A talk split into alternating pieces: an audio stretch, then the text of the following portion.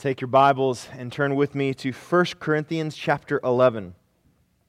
As Tony said, we're continuing in a series uh, that, is, uh, that was launched out of Acts chapter 2. It's called Life Together. Uh, there at the end of Acts chapter 2, and verses 42 through 47, we see the first church gathering together regularly and doing a number of things. And we, uh, as Tony said, there are two ordinances that Jesus gave, two practices that Jesus uh, instructed us to, uh, to do in order to physically symbolize the gospel. One of those is baptism. We talked last week from Romans 6 about how those of us who are baptized into Christ Jesus were baptized into his death.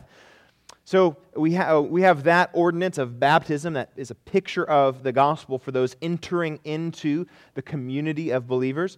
And the second ordinance is the Lord's Supper. And uh, after, uh, goodness, five months, uh, we are going to be taking the Lord's Supper together uh, for the first time since, uh, since the beginning of quarantine. And uh, it is a privilege that we get to do that today because it is a way for us to portray the gospel as the community of faith.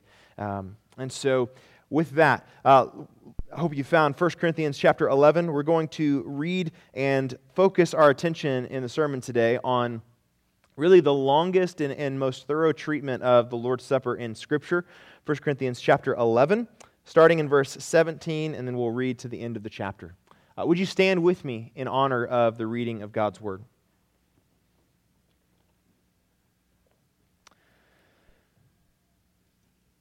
But in the following instructions, I do not commend you. Because when you come together, it is not for the better, but for the worse. For in the first place, when you come together as a church, I hear that there are divisions among you. And I believe it in part, for there must be factions among you in order that those who are genuine among you may be recognized. When you come, to, when you come together, it is not the Lord's Supper that you eat. For in eating, each one goes ahead with his own meal. One goes hungry, another gets drunk. What? Do you not have houses to eat and drink in? Or do you despise the church of God and humiliate those who have nothing? What shall I say to you? Shall I commend you in this? No, I will not. For I received from the Lord what I also delivered to you that the Lord Jesus, on the night when he was betrayed, took bread, and when he had given thanks, he broke it and said, This is my body, which is for you. Do this in remembrance of me. In the same way, also, he took the cup after supper, saying, This cup is the new covenant in my blood. Do this as often as you drink it in remembrance of me. For as often as you eat this bread and drink the cup, you proclaim the Lord's death until he comes. Whoever therefore eats the bread or drinks the cup of the Lord in an unworthy manner will be guilty concerning the body and blood of the Lord.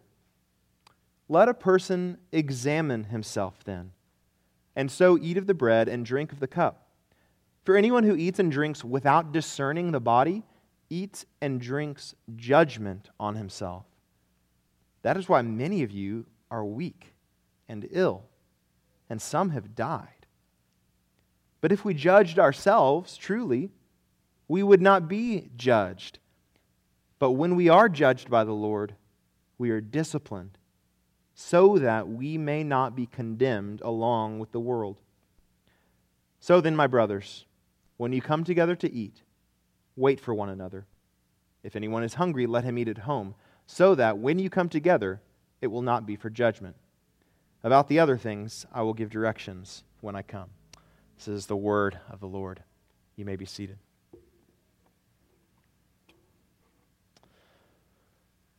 So, for eight weeks, we were unable to gather as a church.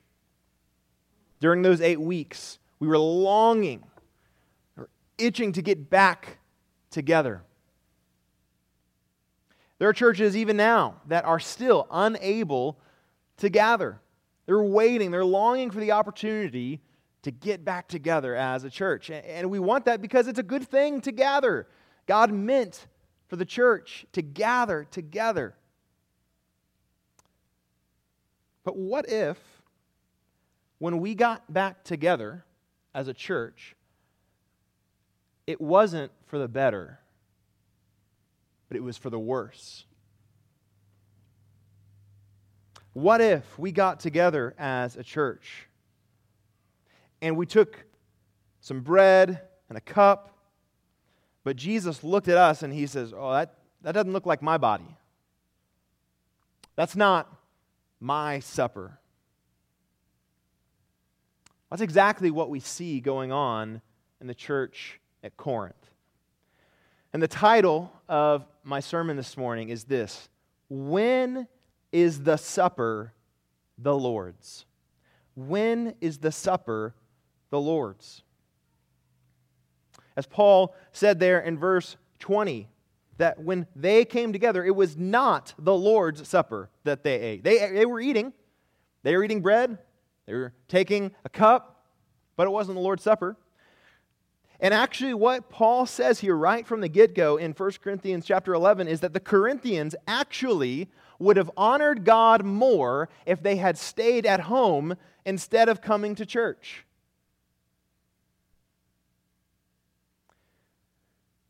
What we need to recognize from our passage today is that Jesus did not give the Lord's Supper just to be a religious ritual, as if if you went through the motions, you could check off the box, you did it. It's the Lord's Supper. Jesus did not give the Lord's Supper to be a religious ritual. He gave the Lord's Supper to reflect reality he gave it to be a picture of the gospel. As not only the elements portray the gospel, but the people eating them, drinking them, portray the gospel. If we don't reflect the gospel as a church, then our taking of the Lord's Supper is just an empty ritual. But if we as a church experience and live out the transformation of the gospel, the Lord's Supper is then an amplification of our proclamation of the gospel. Here's the main thing that I want us to see in this text today. I think it's the answer to the question when is the supper the Lord's? The supper is the Lord's when the body reflects the gospel. The supper is the Lord's when the body reflects the gospel. We're going to look at this passage in two sections. First, in verses 17 through 26, we're going to see gospel contradiction. And then in verses 27 to 34, we're going to look at body examination. So gospel contradiction, body examination. So, first of all, gospel contradiction. Paul has been addressing a number of subjects just at the beginning of chapter 11. He addresses one topic and he says to the Corinthians, Now I commend you in this subject. So he's praising them. But when he gets to this subject in verse 17, he says, I can't commend you because you are actually gathering together and making things worse, not better, by your gathering together as a church. Well, what is it? Why is it that their coming together is, make, is, is worse than if they had just stayed at home? The issue is divisions. There were divisions within their church. Now, division is not necessarily a problem. Look at verse 19 and uh, kind of the end of 18, Paul says, And I believe it in part, for there must be factions among you, in order that those who are genuine among you may be recognized. There's a kind of division that is necessary in a church.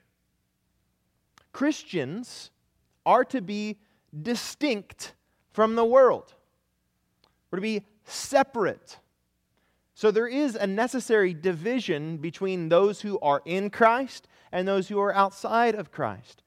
And in a, any group of people who profess to be, to be believers, there will necessarily be some who are genuine believers and then some who are not genuine believers. And over time, as some experience tribulation and fall away, or some given to the cares of the world, as uh, Jesus talks about in Matthew 13, the parable of the soils. Over time, those who are genuine stand out, and those who are not genuine, uh, then there's a distinction between those two groups of people.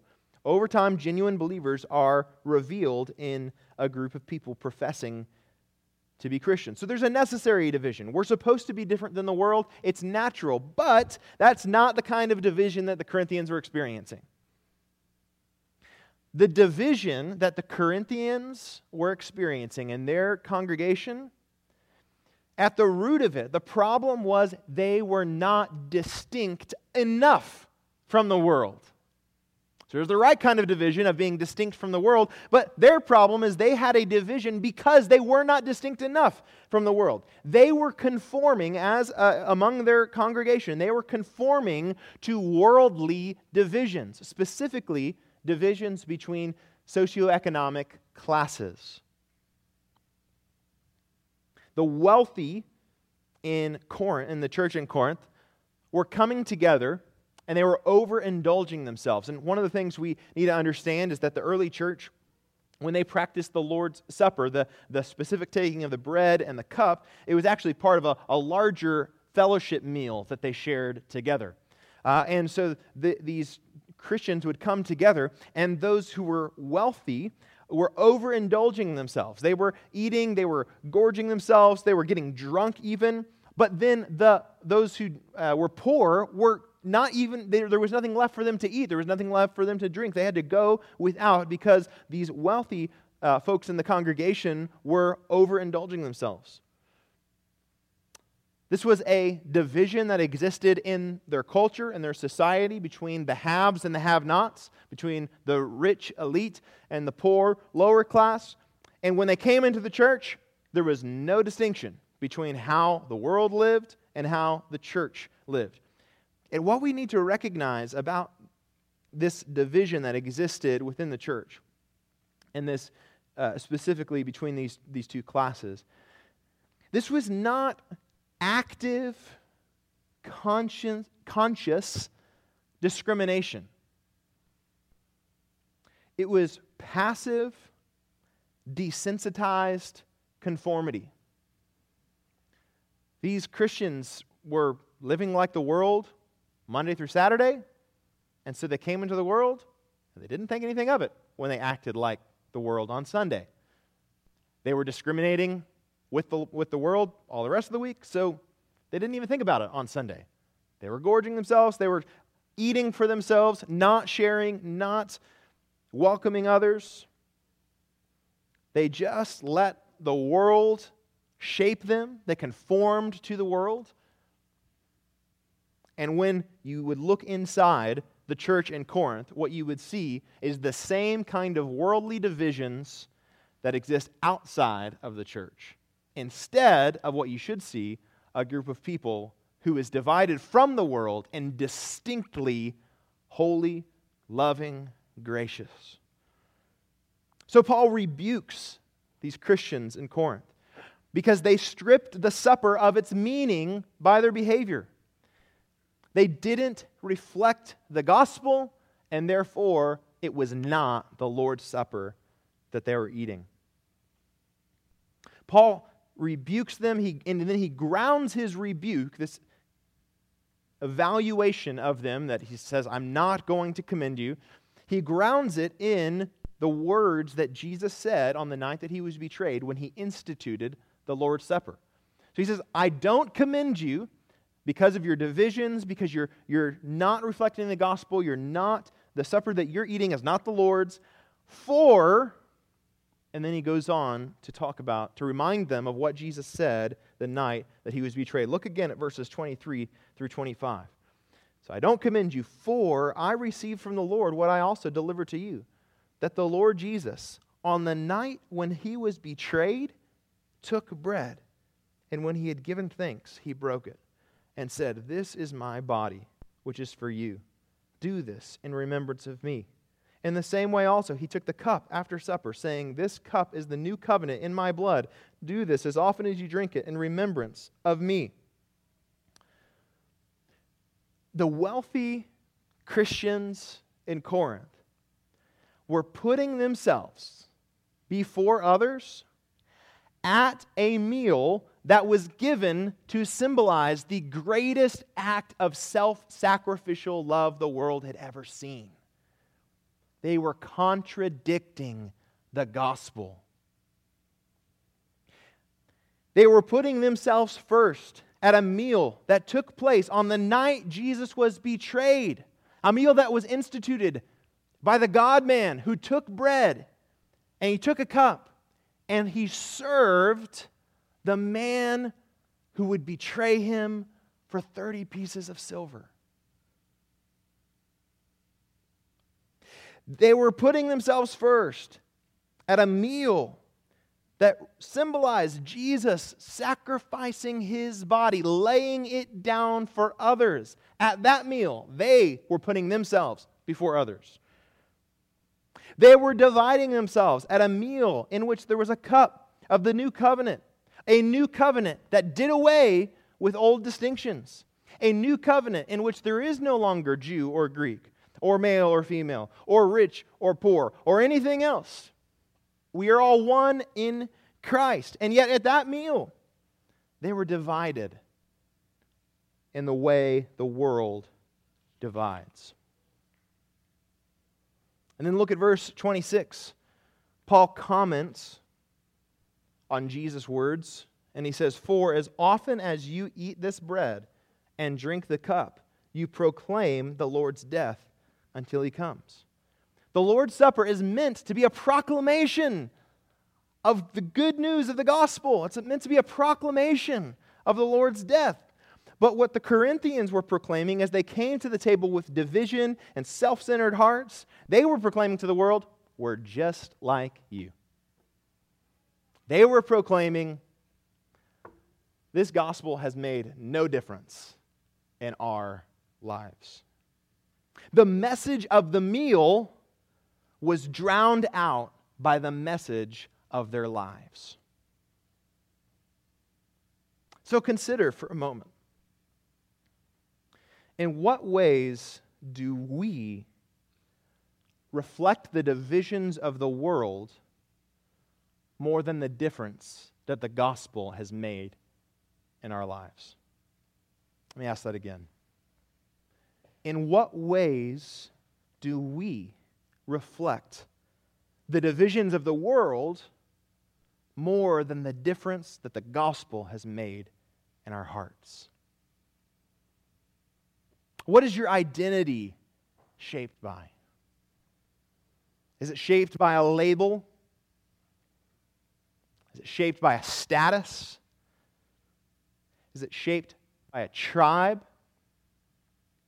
Do you find your identity by describing yourself as not being like someone else who's of a different label, a different status, a different tribe? You know, it seems like every day uh, someone, it's almost becoming a cliche in, the, in this time uh, to hear people comment on the fact that, oh, you know, uh, our country is so divided right now, so divided right now. We're in a divided age. We are. And if we're not careful, we can get sucked in and be distinct from another worldly tribe and be a part of a worldly tribe and in so doing, look no different than the world. But if we want the supper to be the Lord's, then we must look different from the world by portraying the unity of the gospel. If we want the supper to be the Lord's, then we must be different from the world by reflecting the sacrificial love of Jesus that he showed us at the cross. By putting others first, by sacrificing our worldly preferences for the sake of the unity of the gospel. What unites Christians together is not a worldly tribe, it's not a worldly group or a worldly set of um, ideologies. What unites the church together is the gospel of Jesus Christ. People from all different backgrounds, all different classes, all different political affiliations, all different countries, all different times, who trust in the gospel of Jesus Christ are united by the cross of Jesus. And we are distinct from the world when we are united in a way that our divided world never could be. As we, de- as we depend on Jesus' death, and as His grace transforms our hearts into gospel reflecting people, we proclaim the Lord's death until He comes. So we've seen the Corinthians gospel contradiction. Now let's go on to body examination. To contradict the gospel at the table is to sin against the cross of Jesus, Paul says in verse 27. To be guilty concerning the body and blood of the Lord. So, what should we do then? Verse 28 Examine.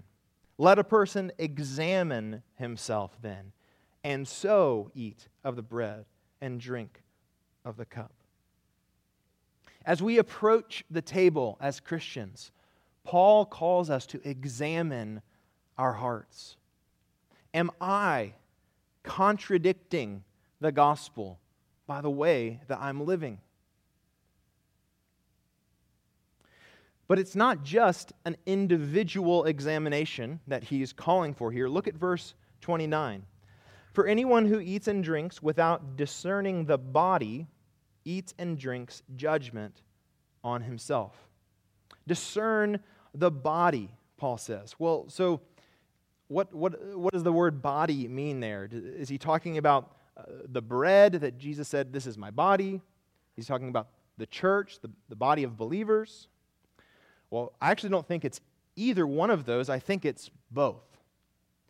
And I'll show you why. If you flip back to chapter 10 and verses 16 and 17, Paul mentions the Lord's Supper kind of in passing back in chapter 10 of 1 Corinthians. But when he does so, he describes it as a unifying act. In fact, he defines the eating of the bread, which symbolizes Jesus' body, as something that unifies the church, the body of believers. So look at verses 16 and 17 of chapter 10. The cup of blessing that we bless, is it not a participation in the blood of Christ? The bread that we break, is it not a participation in the body of Christ? Because there is one bread, we who are many are one body. For we all partake of the one bread. So, because we all partake of the one bread, the one body of Christ that was broken for us, there's one way to God, and it's through the death of Jesus. Because we all partake of that one bread, the body of Christ, we, who are many individuals, are one body. Jesus uh, Paul says in Ephesians 2, broke down the division, the dividing wall of hostility in his flesh, in his body. We can be united as a body of believers because Jesus, through his death, through his body, and his sacrifice of his flesh, broke down that which once divided us. The worldly divisions that we are no longer to be conformed to, those things were broken down by Jesus at the cross. Or, in other words, the body of Christ was broken so that the body of Christ would not be broken. So, as we approach the Lord's table, not only should I examine my own heart and ask, Am I individually contradicting the gospel? But we, as a church, need to look at our body We need to discern the body and ask, are we contradicting the gospel? By our relationships with one another. Is there division between us that doesn't reflect the fact that Jesus fully paid to eliminate division at the cross? Do we have division between brothers and sisters in our body that doesn't reflect and rather contradicts the gospel? We're to examine ourselves before we partake of the Lord's table. We are to discern the body, and if we don't, Paul says, then we should expect judgment. Look at verses 30 and 31. He says back in 29 that the one who eats and drinks without discerning the body eats and drinks judgment on himself. In verse 30, that is why many of you are weak and ill, and some have died. But if we judged or discerned ourselves truly, we would not be judged. So, among the church in Corinth, there had been people who had gotten sick, there had been people who had died, and can take it from Paul's explanation here that they probably were unaware of why their fellow believers had gotten sick. They, they probably didn't think anything unusual was happening, but what he says here is that those things that had been happening among you, that was actually the judgment of God. Because those people were coming to the table without discerning the body. They were eating of the Lord's Supper in an unworthy manner, as verse 27 says. But what we need to recognize here is that this judgment that they had experienced, the judgment that Paul was warning about, we need to be very clear here that this is fatherly discipline that he's talking about here. It's fatherly discipline. It is not wrath punishing sin. It's fatherly discipline. Uh, one of the indicators of that is even that word that's translated died. Literally, it means fallen asleep. And if you're familiar with the New Testament, you've probably come across that before. It's a word that is a uh, that literally means fallen asleep, and it's figuratively often used to describe those who died. But it's a word that throughout the New Testament is only ever used of Christians who die in the Lord and then who will be resurrected at the last day. And so, what, what Paul has in view here is not final eternal judgment of damnation against sin. What he has in mind here is fatherly discipline. If we discern the body, there's no need for discipline. Or, as verse 31 puts it, if we judged ourselves truly, we would not be judged. If we discerned, we would not be disciplined. So as we see this fatherly discipline, uh, it, does it maybe it strikes you as harsh? I mean, to make someone sick, to, to actually in someone's life. Is that, is that harsh? No. Because the alternative, according to Paul, is condemnation. The alternative to God's fatherly discipline is condemnation. Look at verse 32. But when we are judged by the Lord, we are disciplined so that we may not be condemned along with the world. What we see here, that's reflected in other passages of Scripture, is that God disciplines those whom He loves. The reason why he brought judgment on these people is because he wants them he wants to protect them from condemnation. God is committed to never losing his own. He has committed his divine power to keeping those of us who are in Christ. He has committed his steadfast love on us to keep us from falling away. He will do whatever it takes.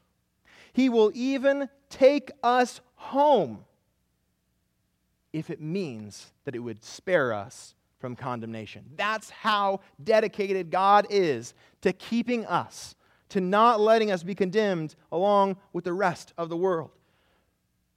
So this is, this is severe, but it is not harsh.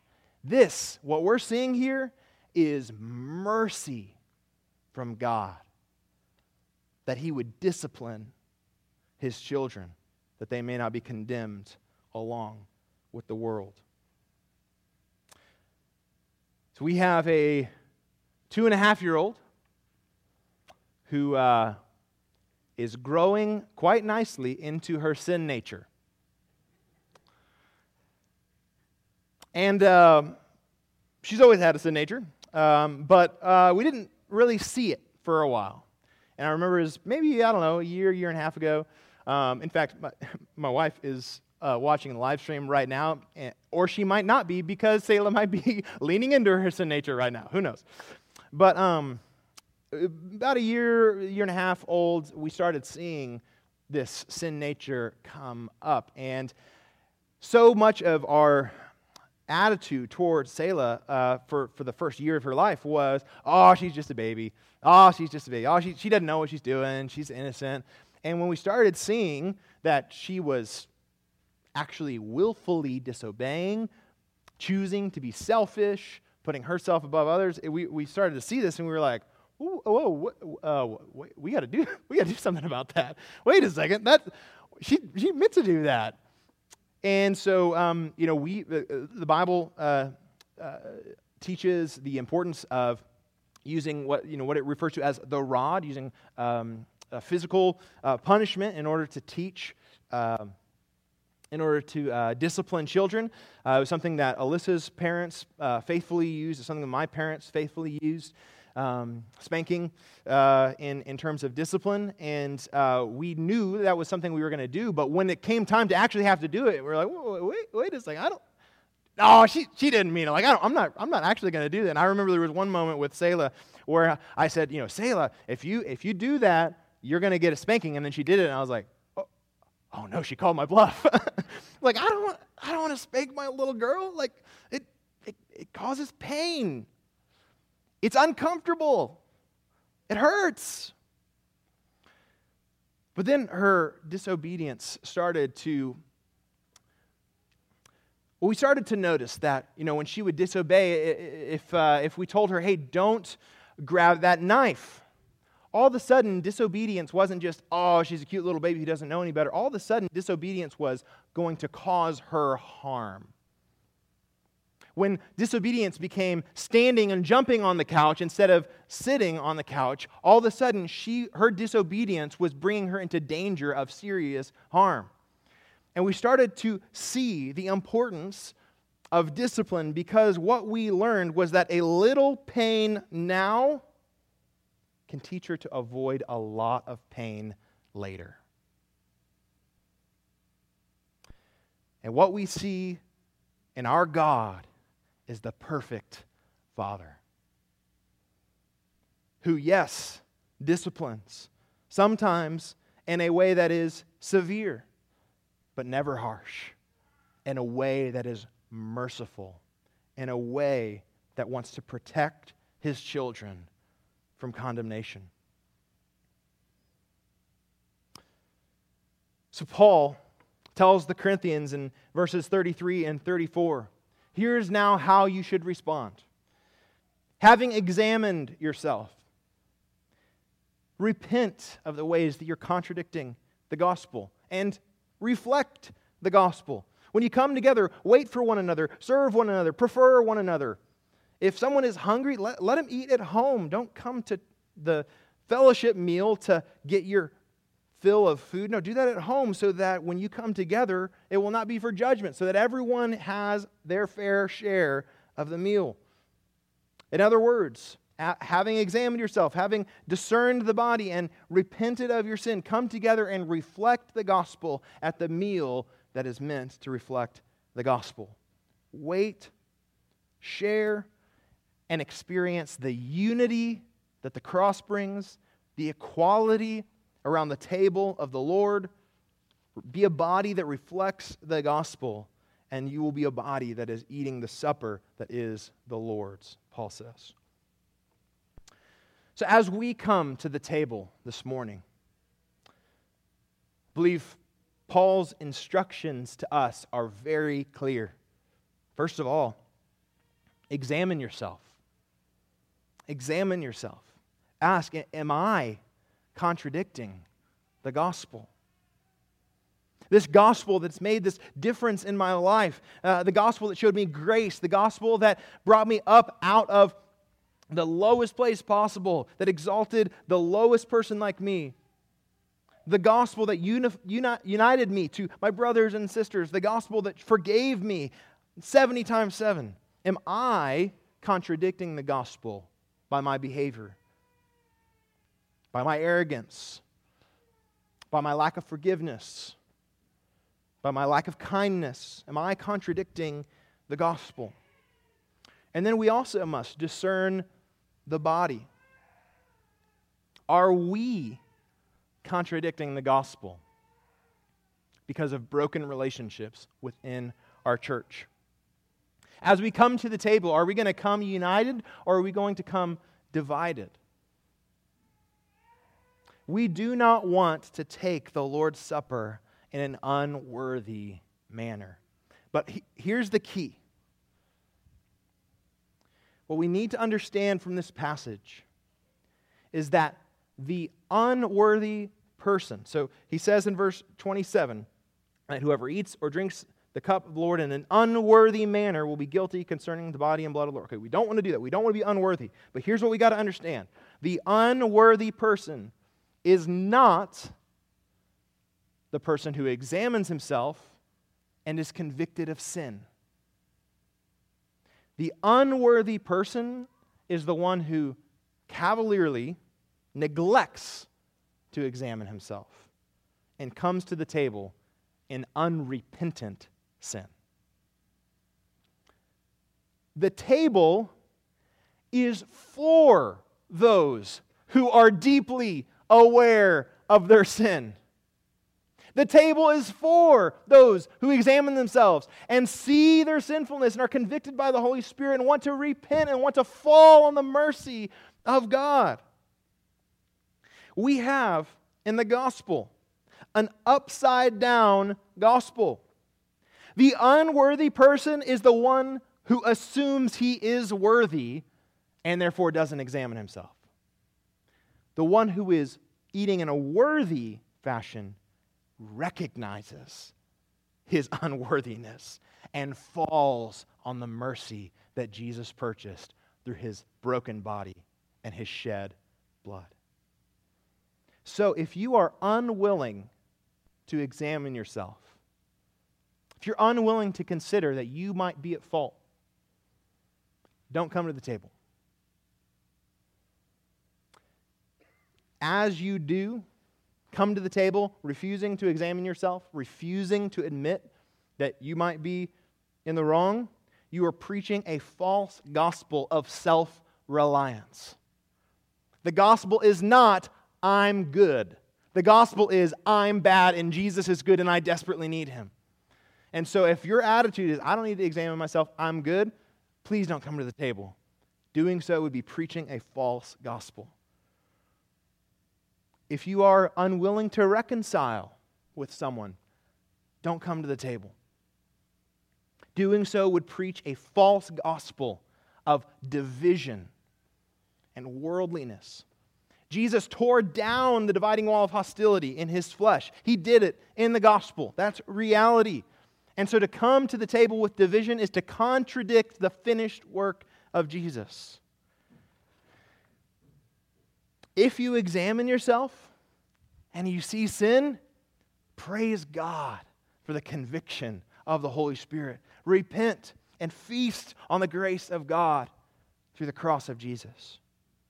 If you discern the body and you see broken relationships, reconcile. Before you come to the table, reconcile that we may come to the table united by the power of the gospel in a way that can only be explained by Jesus.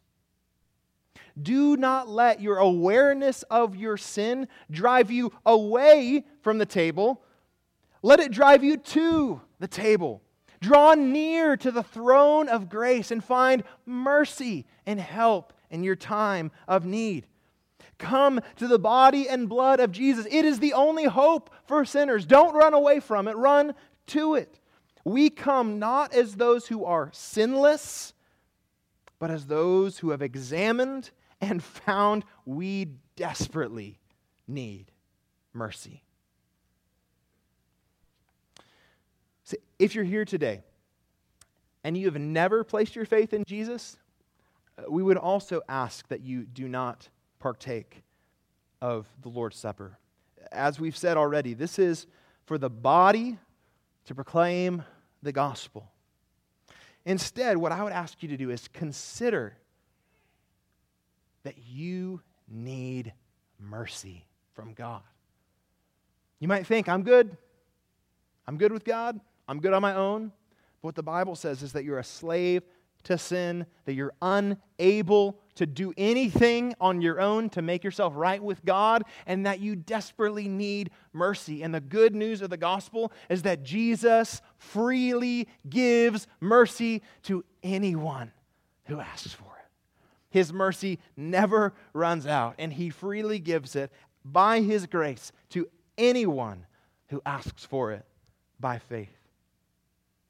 So don't, please, don't sit here and think to yourself, I, I can make it on my own. Paul says here in 1 Corinthians chapter 11, that leads to condemnation. But the heart of God in 1 Corinthians 11 is I don't want anyone to perish. I don't want anyone to be condemned. So come to Jesus. Admit your sin, admit your need for Him. What you're about to see as our church gathers uh, around this table, metaphorically speaking, what you're about to see as we eat this meal and eat this bread and drink this cup, you're about to see a group of people that have examined themselves, and what they saw is, I need Jesus. As you observe us, declare our dependence on Jesus, consider Jesus' death for sinners. Consider his sacrifice and his free offer of salvation that he is making available to you right now. And place your faith in Jesus. Don't go another day depending on yourself to make it as you observe us, perhaps one day soon, you can join us at the table. And we can hunger and thirst for Jesus together. So now uh, we're getting ready to uh, distribute the elements. The way that we're going to do that is we're going to have um, a couple of servers here at the bottom. For those who are down here, we're going to have a couple in the balcony for those of you who are up there. While, um, and, and, so uh, then what we're going to do is there'll be a time of singing, a time for us to examine our hearts during that song. Um, and uh, as, as we sing, as we examine uh, our hearts, uh, if you would just make your way to uh, the elements. Um, uh, we would ask, so just, you know, as Tony, Tony mentioned, um, we are taking this together in a time of a, of a pandemic. And so, first of all, know that these elements were prepared with health in mind. So don't worry about that. Leave that distraction alone. Um, and then, second, we would just ask um, that obviously you keep your mask on as you uh, go to the elements. Um, and then and then take it off whenever we're getting ready to partake, but also that you would just keep your distance as we make our way to the elements. Um, and so I say that now, so just as Tony uh, so helpfully said, so that we are not distracted by those things in the moment. Uh, so we check those off now so that we can, in the moment, just focus on what it is that we are getting ready to do. So we're going to distribute the elements, uh, or we're going to come and, and, get the elements rather. Uh, during this time, we're going to have a time of examination. And if you are, if you are a baptized member of a gospel preaching church, if you have examined yourself, seen your sinfulness, and cast yourself on the mercy of God, if you have let the power of the gospel eliminate worldly divisions, and you are united to your brothers and sisters in a way that can only be explained by Jesus, come to the table. Remember Jesus' broken body and shed blood for you. Let's feast together on the grace of God. This Savior who is everything when we are nothing. Let's exult together in the power of the cross to save us from sin. And let's, with one voice, as one body, proclaim the Lord's death together.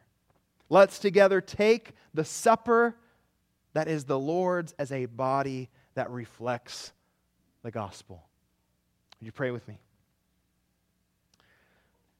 Father, as we get to take this bread and this cup that symbolizes the broken body of your Son Jesus and the shed blood of your Son Jesus. Lord, I pray that we would all examine our hearts and discern the body. Lord, there is nothing that we can do to earn a place at your table. But Lord, the good news is that Jesus already did that. And so, Lord, when we come to the table, we want to come as those who have let the gospel take root in our hearts, who have been changed by the gospel, who reflect the gospel. Lord, so that as we proclaim Jesus' death together, we may say to the world, this is the power of the gospel. This is the difference that Christ has made in us. This is what separates us. Not that we are better, not that we've done anything, but that Jesus sacrificed his body. Jesus shed his blood, and he made the difference in our lives.